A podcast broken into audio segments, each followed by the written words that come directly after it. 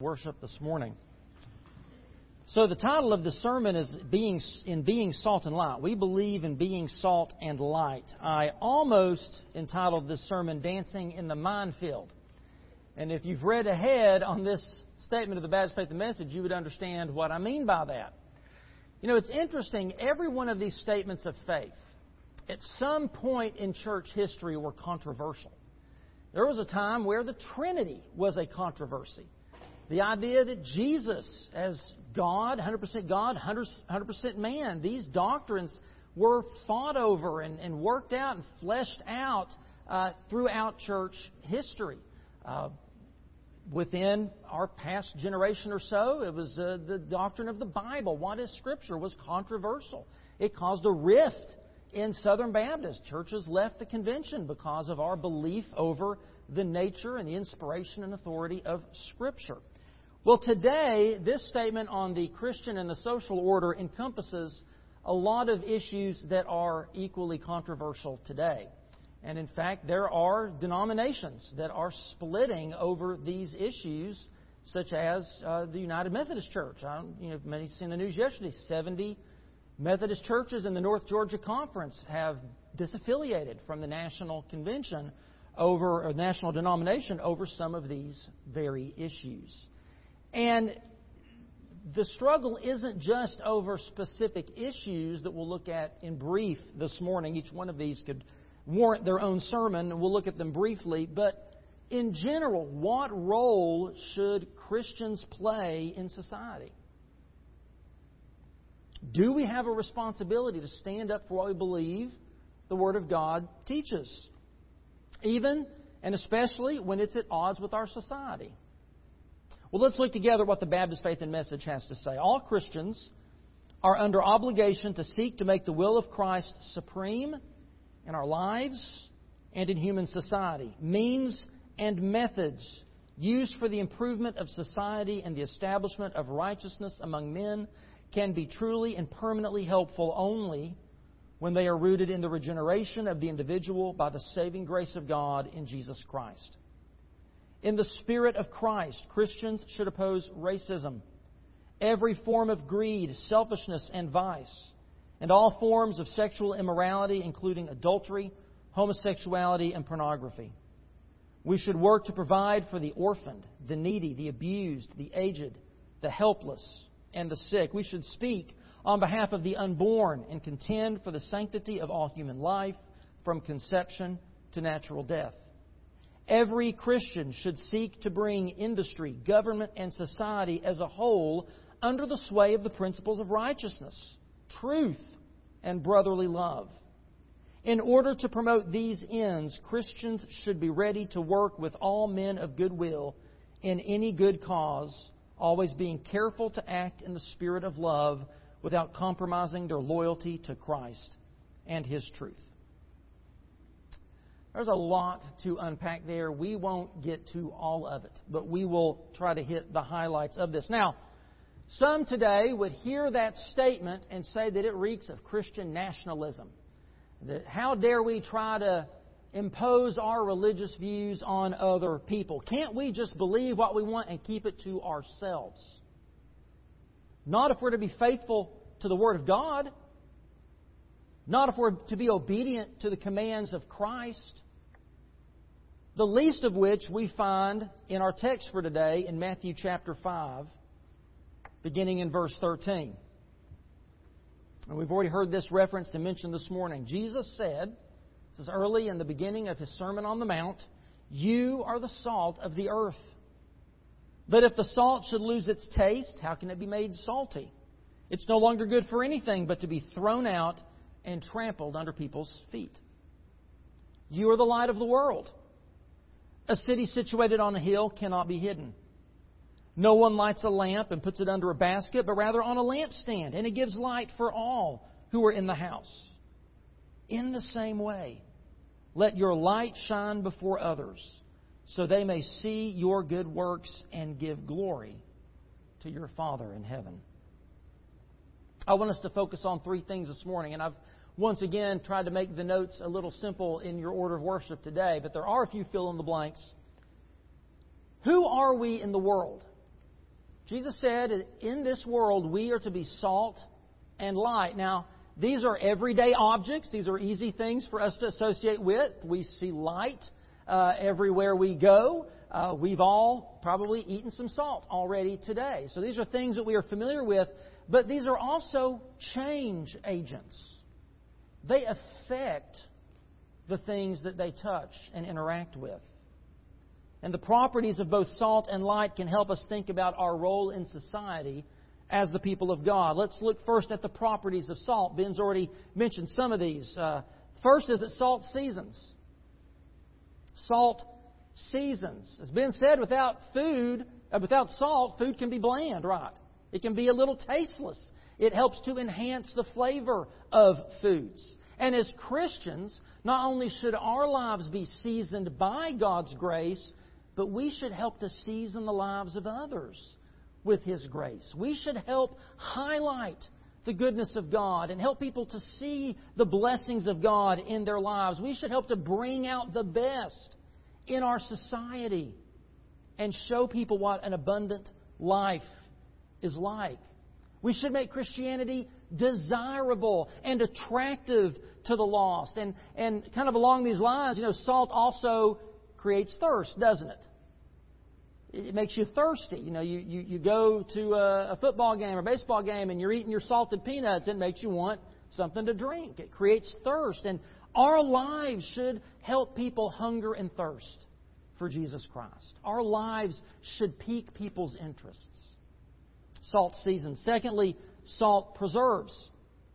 It is historically, for I guess throughout human history, been used to slow the process of decay in meats. And we are to be those agents of preservation in our society to keep our fallen world from decaying any further.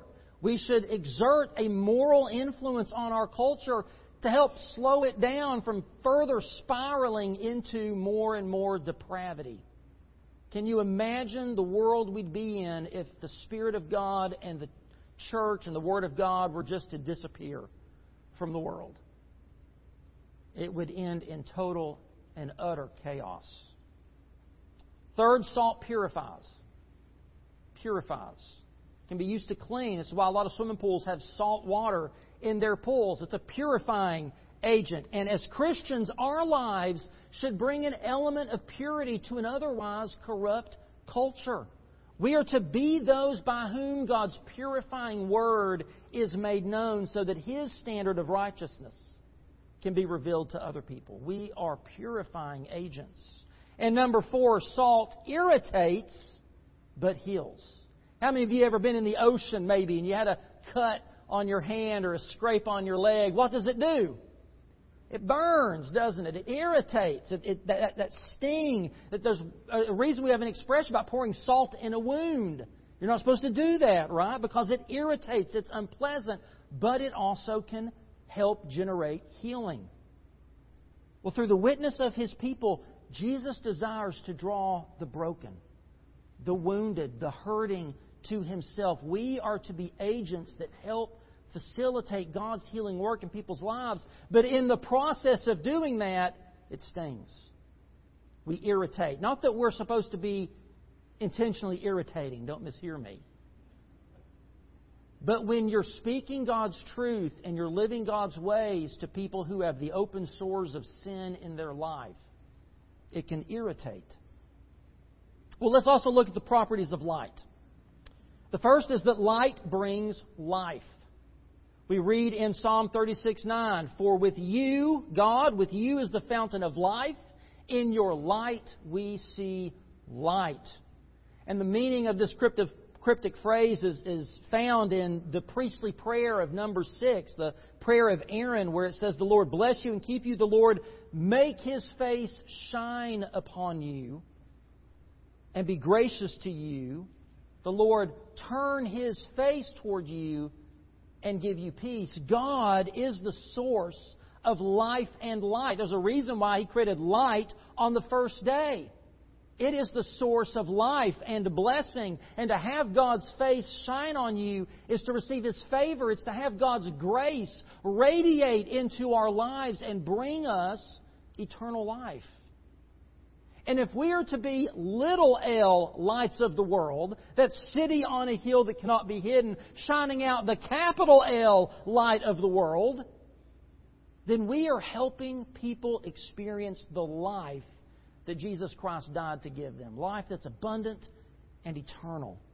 Paul tells us in Philippians chapter 2, verses 15 and 16, that we are to be blameless and pure children of God who are faultless in a crooked and perverted generation, among whom you shine like stars in the world by holding firm to the word of life. As we hold firm to the word of life, we are to shine like stars to a crooked and perverted generation. We shine the light of God's truth before others in such a way that they see our good works, they glorify God, and prayerfully, hopefully, are drawn in faith to Him.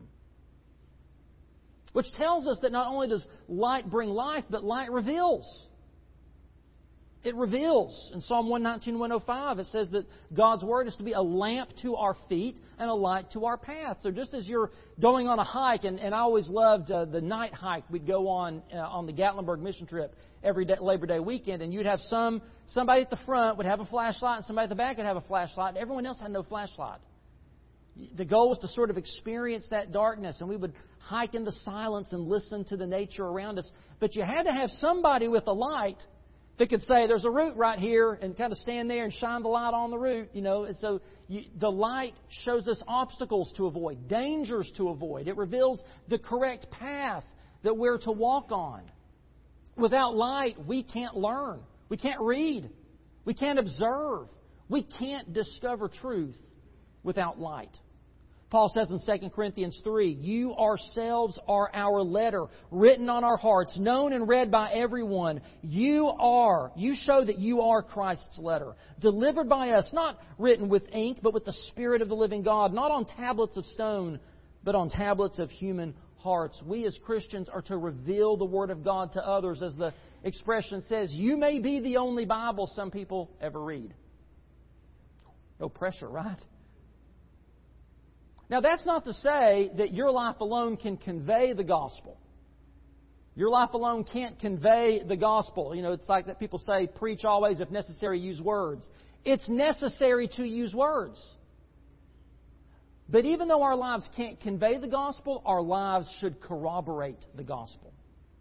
Our lives should be one other piece of evidence to show the truthfulness and faithfulness of the Word of God light reveals. And thirdly, sort of like how salt irritates but cleanses, but heals, light exposes and cleanses. Think of a side of your house maybe that doesn't get full sun. It's more likely to grow mold and mildew, isn't it? But you know, you might have a piece of, of fabric in your house or a piece of furniture that's kind of gotten dusty and musty, and you bring it outside, and the sun has the ability to purify it, to cleanse it. Sunlight does that. It helps to clean and purify things. And of course, we know that light is used as a security measure, isn't it? Because people who are up to no good typically don't want a spotlight shining on them. They, they want to do it in the, in the dark. And I think it's this very exposure, just as the salt heals, but it does it in a way that irritates. We as light can be cleansing agents in our society, but as we do, we're exposing people's evil deeds and they don't like that. Jesus said in John 3, just a few verses after the famous John 3:16, Jesus said, "This is the judgment. The light has come into the world and people loved darkness rather than the light because their deeds were evil." For everyone who does evil hates the light and avoids it so that his deeds may not be exposed, but anyone who lives by the truth comes to the light so that his works may be shown to be accomplished by God. Another pastor I read kind of sums all this up about light. He said, Light shatters darkness, it illuminates the pathway, and it enables all to see things as they really are. I like that. But light is no good unless you shine it, correct? A flashlight's useless when it's off. We don't light our lamp and put it under a basket. We put it on a stand so that the light can penetrate the house. Salt in the salt shaker does no good. You've got to get it out of the shaker and into your food. And in the same way, as Christians. We can't just retreat into our little Christian subculture while the world burns around us. We can't allow the humanistic secularists and the liberal progressives to bully us into silence and just to keep our beliefs to ourselves. That's one of the ways we got where we are today as a country, guys. For too long, we've just been content with being that silent majority. And we've abdicated our duty as light bearers and as salt. There are some vital issues that hold enormous impact in our lives, our families, and our nation. And I know that today, you know, and everything's political. I mean, that's one of the tragedies of our country right now. Everything's political. You can't talk about anything without it being turned to politics, without somebody getting offended. And again, as I said, it used to be talking about the Trinity would have offended people. Today, when we talk about these issues, it offends people. People get uncomfortable. Even within this room and, and, and within the people watching online and, and listening on the radio, I'm sure there are going to be different opinions and beliefs and ideas about the things that I'm going to talk about. And, and that's fine. And you can disagree with me all you want. That's fine. But I humbly implore you to seriously consider what the Word of God says. If you can't trust what God's Word says about these issues, how can you trust John 3.16? How can you trust any of it? We are salt and light in the world. So the second point, what do we do in the world? We preserve and illuminate. True belief always includes action. And if we say we believe something, but we don't speak up on it, we don't act on it, the question is do we really believe it? How deeply do we hold these convictions? So I want to briefly look at a few of these areas in our article in the Baptist Faith and Message this morning. The first is racism. Now, in talking about the doctrine of humanity a few weeks ago, I talked about the sin of racism. And I've preached sermons on this in the past. It is a sin to treat anyone as less than somebody created in the image of God. It is a sin to treat anyone as less than someone that God created in His image and loved enough that Jesus died for them. The color of your skin, your ethnicity, your national heritage has no bearing on your sacred worth or your value to society. None. Paul writes in Colossians 3, verse 11, In Christ, there's not Greek and Jew, circumcision and uncircumcision, Barbarian, Scythian, slave and free. Those don't exist in Christ. But Christ is all and is in all. Paul, in preaching to the men of Athens, said in Acts 17, From one man, God has made every nationality to live over the whole earth and has determined their approved times and the boundaries of where they live. In other words, your ethnic heritage, the color of your skin, God placed you where He wanted you to be. You are there, you are that person, you have that skin color, you have that ethnic background because God made you that way. And why? He goes on to say He did this so they might seek God and perhaps might reach out and find Him, though He is not far from each of us. Now, as Southern Baptists, we have to acknowledge that we got this terribly, terribly, tragically wrong in the past. The Southern Baptist Convention came about in the milieu of a culture divided over the issue of slavery. And we were on the wrong side of that issue. And long after the Civil War and throughout the Jim Crow era in the South, too many Southern Baptists held to racist beliefs and ideas and helped to support and advance tragic injustices. Thanks be to God we as a convention have long since repeated, repented, excuse me, not repeated, repented of those beliefs and corrected those behaviors. We have faced up to that past and dealt with it. But the problem today is that the nature of the conversation around race has drastically changed, really just within the past few years. From Black Lives Matter to the 1619 Project to the to the influence of critical race theory in our corporations and higher institutions, what was once seen as repentant and tolerant and diverse is now insufficient, if not outright racist itself. It used to be that it was the thing to say that we don't want to treat anybody any different because of the color of their skin. Treat everybody the same. That's now racist. It used to be that we were to fight for equality, equality of treatment, equality before the law, equality of opportunity. No, equality is not enough. It has to be equity of outcomes.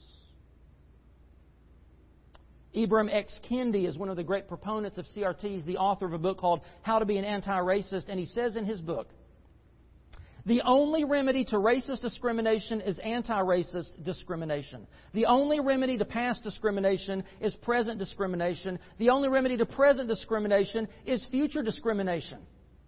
I disagree. The only remedy to all of that is Jesus Christ. It's seeing each other through the eyes of God. He argues that claiming to be not racist, if you say, I'm not racist, that's just a mask for your racism. And if you disagree with him, it's because you're racist. And he redefines racism as any policy or idea that results, again, not in racial inequality, but racial inequity.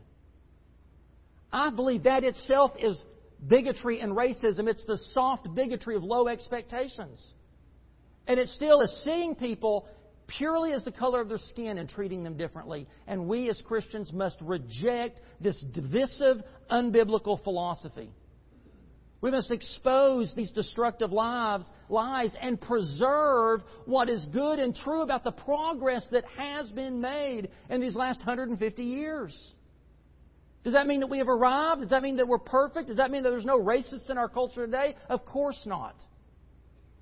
But we shouldn't throw out the progress that has been made. Tony Evans, a famous African American pastor, Baptist pastor, said this God is not colorblind but neither is he blinded by color.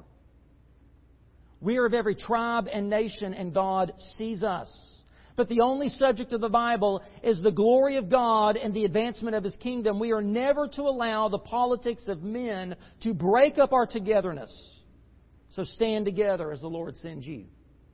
Amen. As Christians, we are called to love and reach and accept into the body of Christ everyone who comes by faith and repentance to Jesus, regardless of their background. We're to welcome everyone from every tribe, nation, and tongue into the body of Christ. Because guess what? As we heard on the day of Pentecost, people from every tribe, nation, and tongue in Jerusalem came to faith in Jesus and became a part of the church. As we know in heaven around God's throne, worshiping Him with one voice, will be people from every tribe, nation, and tongue. We celebrate that diversity and we strive toward unity. Second issue, excuse me, one that's probably a little bit less controversial. We stand against greed, selfishness, and vice. Now, we live in a consumer driven culture that tells us that greed is good and that he who dies with the most toys wins. We live in a culture that tells us to follow your dream, follow your heart, you do you, be true to your authentic self, personal fulfillment and happiness are raised up as the highest aims in life. And to, to feed that philosophy, what once was a vice is now celebrated as a virtue, and vice versa. But Jesus said in Matthew 6:24 that no one can be a slave to two masters since either he will hate the one and love the other or, or be devoted to one and despise the other. You cannot be slaves of God and money. Paul writes to Timothy in 1 Timothy 6:10 he says the love of money is a root of all kinds of evil and by craving it some have wandered away from the faith and pierced themselves with many pains. Jesus instead calls us to deny ourselves, take up the cross of sacrificial service and follow him. We're to consider the needs of others before our own, to seek the benefit of our neighbors and even our enemies above ourselves. Jesus said the true path to peace and joy is to seek first the kingdom of God, not the materialistic gains of this world. In Isaiah 5:20 the prophet writes, "Woe to those who call evil good and good evil, who substitute darkness for light and light for darkness, who substitute bitter for sweet and sweet for bitter." Is that is there not a better description of our culture today? What once was a virtue is now a vice. What once was a vice is now a virtue. What once was racist is now not racist, and what was once not racist now is racist. As salt and light, we are to expose the emptiness and vanity of the spirit of the age and point people to the true path to peace, joy, and abundant life. And it's a path of self denial, it's a path of surrender, it's a path of sacrificial service to other people. And so we must stand against greed, selfishness, and vice. The next topic is that of sexual immorality. We are reaping the consequences of the sexual revolution of the 1960s. And some of you were there then. I was not. Today's so called sexual freedom is one of the most insidious and stifling of all enslavements. And it's the greatest reversal of vice and virtue in human history. Sexual sins, once considered perverted, deviant, and destructive, not that long ago, by the way, are now celebrated and legitimized. They've got names like pansexual, panromantic, omnisexual, and spectrosexual. Sounds like that should have like a laser light show with it or something. We used to have simpler words for these, like sin, fornication, being promiscuous, sleeping around, but now they've got fancy technical names. They're legitimized as normal. Even more than that, they're lauded as being good. And if you question this, if you call these behaviors deviant or sinful, if you refuse to affirm and celebrate them, you're hateful, you're bigoted, you're intolerant, and you're a radical. The proliferation of online pornography, the sexting culture, hookup apps, the normalizing of pornography through mainstream media have all desensitized us to the horrific nature of sexual sin, its emptiness, and the enormous, lingering negative impacts it has on our souls, our relationships, and our society. Jesus said again in the Sermon on the Mount, But I tell you, everyone who looks at a woman to lust for her has already committed adultery with her in his heart. Sex doesn't just sell today, it's a cultural powerhouse. The LGBTQAI plus ampersand tilde whatever. That agenda is one of the most powerful forces in Western culture today. These are now the powers that be. They hold increasing societal sway. It is, after all, June, right? So it's Pride Month. You can't escape it right now. What began as an attempt to normalize homosexual behavior and now transgenderism and a host of other lifestyle choices no longer has tolerance as its goal. That's not the goal anymore. It's not the, the goal is not just be nice to people. It's acceptance, affirmation, and celebration.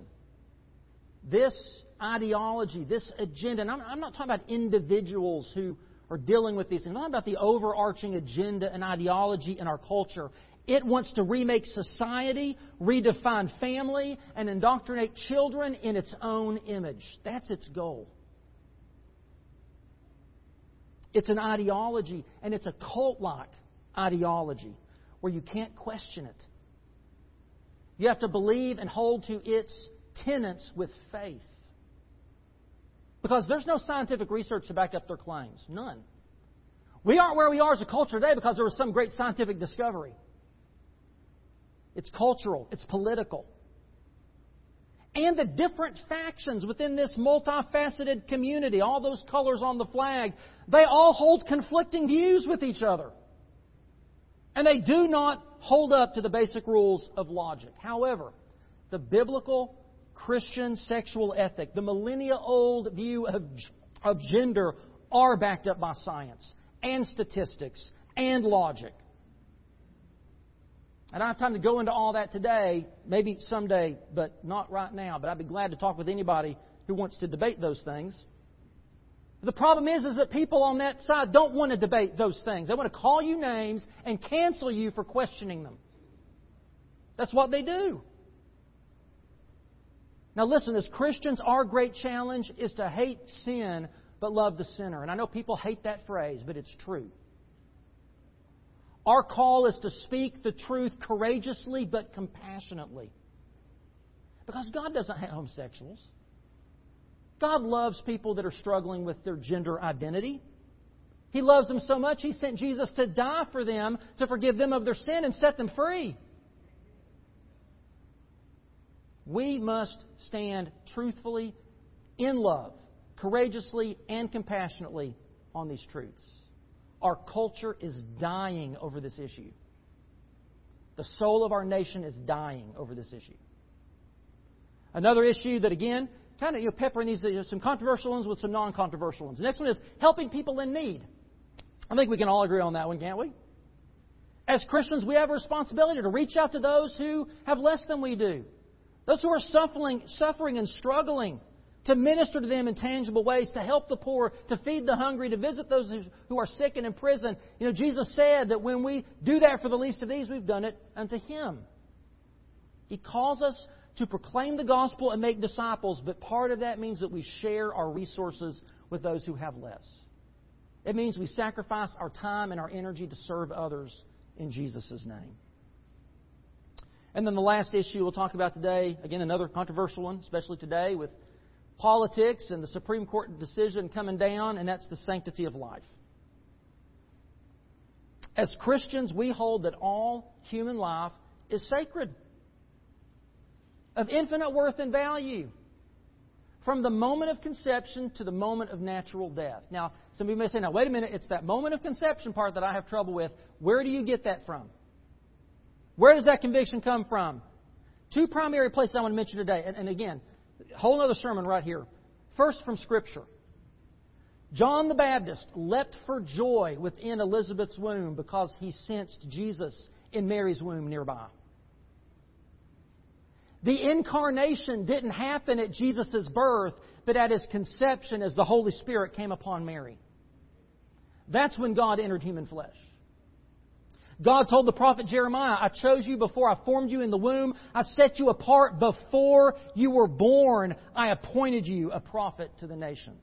David wrote in Psalm 139, For it was you who created my inward parts. You knit me together in my mother's womb. Your eyes saw me when I was formless. All my days were written in your book and planned before a single one of them began.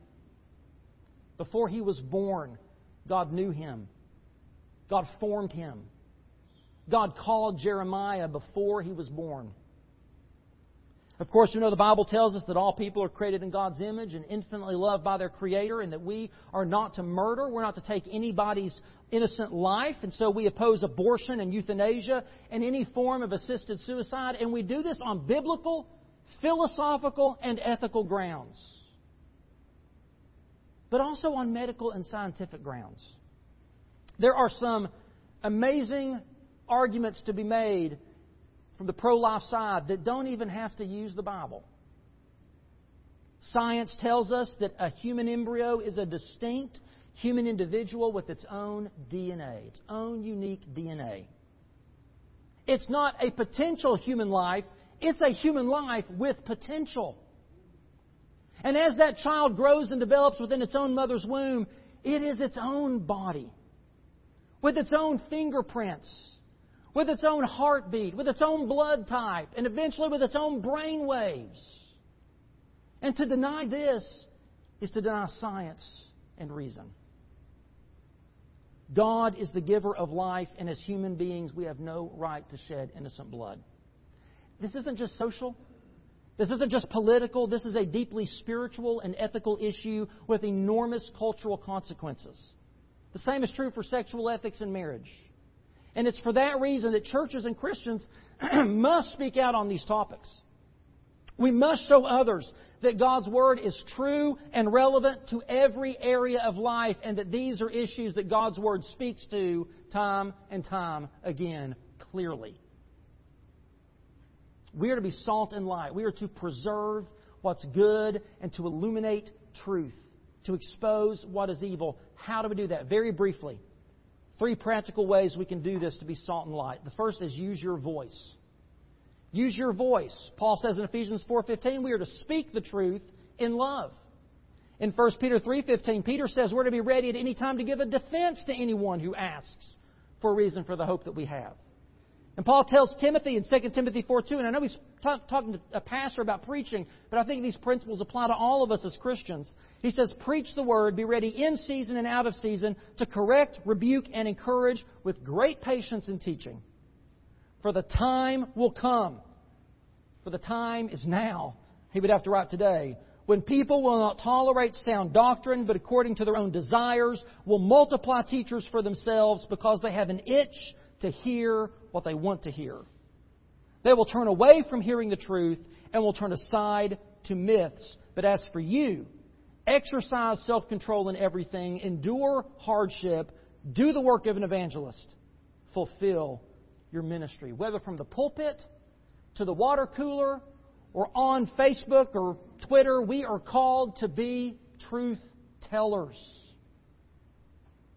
We cannot be content again with just being that silent majority. We can't just keep this stuff to ourselves.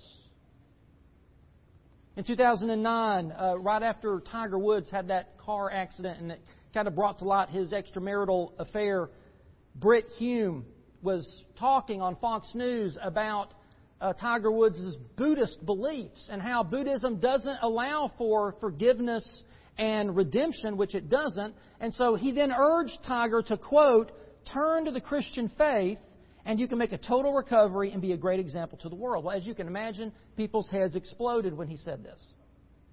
And one Washington Post writer criticized Hume writing this Hume doesn't really have the authority to say this, does he? Unless one believes that every Christian by mandate must proselytize. Um, yes, we believe that every Christian by mandate must proselytize. It's called the Great Commission. Yes, we are mandated to share the gospel. We are mandated to go to people of other faiths and present Jesus to them and make our case for the gospel. Yes, Mr. Washington Post writer, that is what we believe. Our faith and convictions are not something we can just keep to ourselves. We are called to speak God's truth into the culture in which we live, to address the matters of importance to God, to share the gospel of Jesus and make disciples from all nations and generations. We use our voice. Secondly, cast your vote. Uh oh, David. Getting dangerous now, talking about voting. According to the polls right now, the reasons that people are citing for how they're going to vote in these midterm elections are, and I know this is a shocker, inflation, rising gas prices, concerns over foreign policy, especially Russia and China, immigration at the southern border, and the responses to COVID. So people are using those to influence how they're going to vote. Of course, you have those who are just going to vote down party line. They look for that D or that R, and that's who they vote for every time. As Christians, our vote should have to do more with eternity than the economy. It should be based on principles, not personalities. We shouldn't vote so much because of what party we belong to, but who we are called to be in Christ Jesus. As American Christians, listen, we have a unique opportunity and responsibility when it comes to how we connect and relate with our government. Now, I talked last week from Romans chapter 13, and when we talked about religious liberty in a few weeks, I'll touch on it again, where it talks about submitting to the governing authorities. Remember that from last week? How does that apply to us as Americans? We don't live in imperial Rome. The govern, the authority of our government comes from the consent of the governed, right? From us. We're a government uh, of, by, and for the people. Now, does that mean that we can pick and choose what laws we want to follow? Wade says, nope. no. Any law enforcement officer would say, nope. If I pull you over for speeding, doesn't matter whether you like the law or not, you're getting a ticket. Exactly. We must still be subject to our elected representatives, not just the ones we voted for. Not just the ones that we like or agree with. This whole idea of not my president is ridiculous. Yes. Like it or not, he's your president. Like it or not, the last guy was your president. That's part of being subject to the governing authorities. But we can petition our government for change. We can challenge laws in court. And we can vote to change who our leaders and representatives are. So we have to ask ourselves who would Jesus vote for? Would Jesus vote for a candidate who supports abortion on demand for any reason, up to and including the moment of birth? Would Jesus vote for a candidate who supports same sex marriage? Would Jesus vote for a candidate who stands opposed to things that his word clearly teaches? If Jesus wouldn't vote for that person, why should you? In Romans 1, Paul warns us that it is not only those who commit heinous sins that God will punish, but those who applaud and approve of them. Now, listen, there's no candidate you're going to vote for that's perfect. None. They're all flawed, they're all sinful. Every one of them. Just like you and me. But we have to ask ourselves what do they applaud? What do they approve of? We should always cast our ballots prayerfully, asking for God's guidance as revealed in His Word. We use our voice, we cast our vote, and third, be visible. Because ultimately, being salt and light comes down to not what you say and not how you vote, but how are you living your life. How we live speaks so much louder than what we say. How we treat others, how we conduct our business, how we spend our time and our money are all ways that clearly and visibly demonstrate what we really believe about God and His Word. Or as Jesus said in Matthew 5:16, "Let your light shine before others so they may see your good works and give glory to your Father who is in heaven." If we're going to pray for God's kingdom to come and His will to be done on earth as it is in heaven, we have to live in such a way that we can be a part of the answer to that prayer. Amen? Are we being salt and light in our culture, or have we compromised and lost our distinctiveness and are good for nothing but to be thrown out and trampled underfoot? Have we become so spiritually dim that we cannot see ourselves, much less reveal the truth to others? Are we hiding our light under a basket? Are you living in that truth? Has the light of Christ dawned in your heart? You may be sitting here today and you may say, David, I, have done some of these things. I've been racist. I've said racist things. I've had racist thoughts. I've mistreated people. David, I've committed sexual sins. I've been greedy and selfish. I've got my own vices. Maybe you've even had an abortion. I want you to hear this clearly today. Jesus Christ loves you just as you are. He died on the cross for you. And His arms are wide open. It doesn't matter your past, it doesn't matter what you've done, it doesn't matter what you've believed or thought in the past. It doesn't matter. He stands ready to receive you if you would but come. Lay your guilt and your shame, lay your past and your sins at His feet, and let Him wash you clean and make you new. That's the gospel we're talking about today. It's not about doing the right thing, it's not about getting everything correct. It's about striving to live in the truth of God, which has as its foundation that we're all sinners in need of grace. Maybe you should come this morning. Now, you may be saying, David, I agree 100% with everything you've said, and I've not done any of those things, so I guess I'm good to go. Wrong. Just as we will all equally stand around the throne of God praising His name in heaven, we as sinners all stand equally around the cross on level ground. Because we're all sinners. We just have different kinds of sin. We all need His grace and mercy. And if you've never surrendered your life to Jesus Christ, if you've never asked Him into your life and surrendered to Him as your Lord and Savior, I invite you to come today. Let the light of God shine in your heart and clear away the dust and the dirt and the cobwebs. Let that mighty rushing wind of His Spirit blow through your life and make you new today. Maybe you have another reason to come to pray, to pray for someone, to unite with this church whatever God is laying on your heart, let's be obedient. Let's stand and sing together. Let's pray first. Father, we love you. We thank you so much for your word. Your word is like a double edged sword. Father, it is, it is a sword that heals the wounds, as we sang in that song earlier. Yes, it pierces. Yes, it cuts. Yes, it's, it's uncomfortable as it reveals our sin and it reveals our mistaken beliefs at times as it corrects us. but it also brings life and healing if we will submit to your Spirit. And I pray this morning if there's anyone here today that needs to submit to your Spirit, to come in faith and receive salvation in Jesus Christ, to come in repentance of a sin in their life and a desire to rededicate their life to following Jesus Christ. Or maybe to come and unite with this church family to worship and serve and grow here. Father, may we be obedient to the Spirit and the Word. In Jesus' name we pray. Amen.